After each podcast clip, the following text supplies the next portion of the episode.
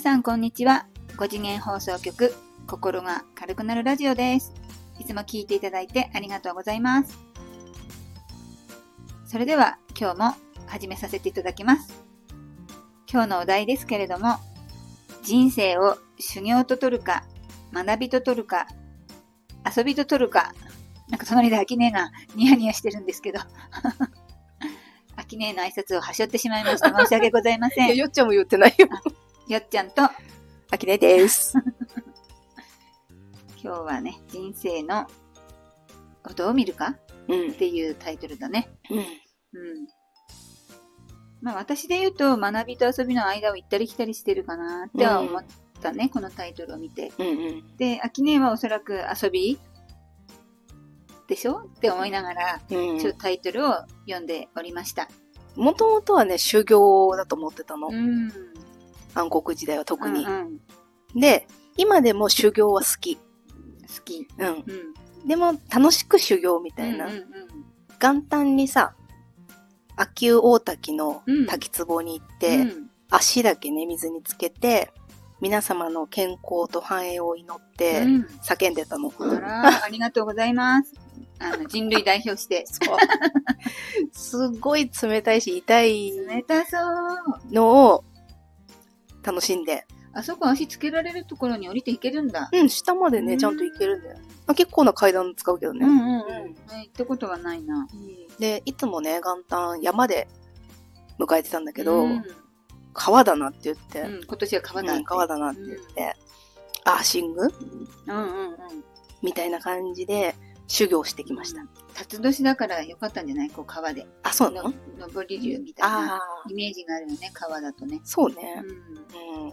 なので、修行あが好きですだって滝、滝にはもしたことあるもんね。しましたね言ってたよね。やりましたって。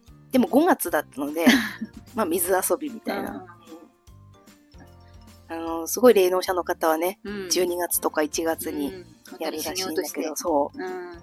うん。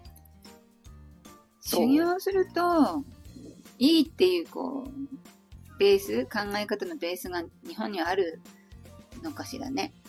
そうだね、あの、修行の先に悟りがあるみたいな、うん、ひどい目に遭えば遭うほど素晴らしい人間になるっていう教えがうんあった気がする。う昔ね。ん。今だいぶねう、んそういうのからこう、研ぎ放たれて、軽やかになってきた感はあるよね。あるね。うん、だから昔は修行と思ってた人の方が多いし、たまに出会うのね、最近でも。この世界って辛いことが当たり前ですよね、みたいな。うん、二度見しちゃったけどね。うん。でもその方ね、成功者なのよ。うん三次元的に言うと。でも、辛いのが続くだけだよ、人生は、みたいなことを言ってて、あこんなに大成功してても、そう思うんだなっていう。でもさ、よくある、こう、成功者の人の本でも、うん。例えば病気だったうり、ん。例えば事業の失敗だったりで、うん苦しいところからうんいろんな気づきを得て、今の自分がありますっていうのはよくあるうん。話だから、やっぱり人生修行とか大変だっていうのはポピュラーな感じするけどね。まあ、ある意味謙虚なんだよね。うん。うん。そう。だだからね、その方とはちょっと話が噛み合わないんだけど、うん あの、君はね、3年後、5年後考えてるの、うんみたいな話になるけど、考えてませんって、もううん。元気よくうん言って、どうすんのって言うから、どうにかしますって。まあ、どうにかなるしねっていう。噛み合わないんだ。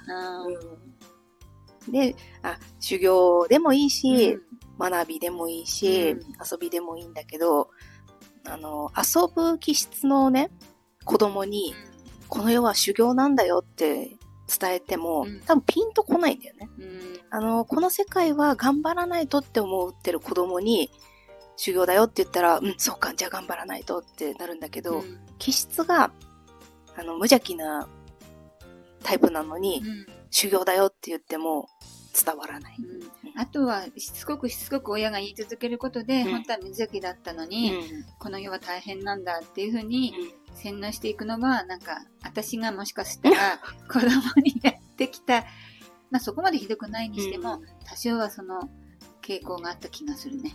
そうねえるとね。やっちまうからね。うんよくあるパターンではないでしょうか。うん。うん。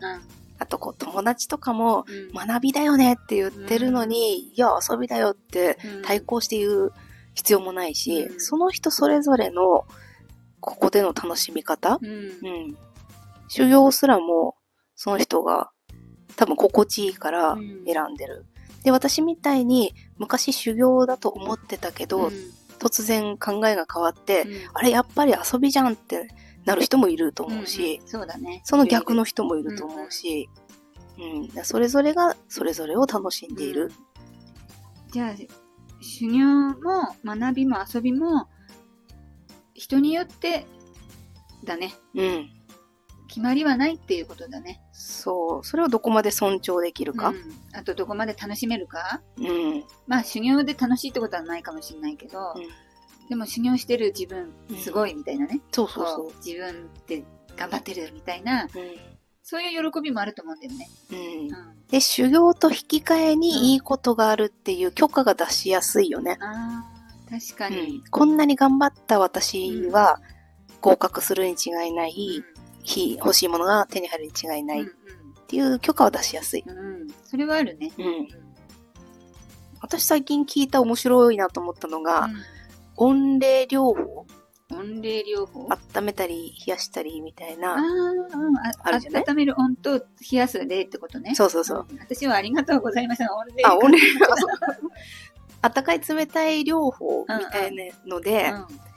冷。水を浴びている時って、あの、思考がうん。潜在意識に落とし込みやすいんだって。うーん。うん。で、その暖かいとこから冷。たいとこに行った時に、うん潜在意識に落ちやすいってことは現実化しやすい。だからねそれを仲間内のところで言ったら、うんじゃあ明日みんなサウナで行って、水の中で現実想像しようって言った回がすごくね、心地が良かったの。面白かったの。うんうん。みんな軽いなと思って。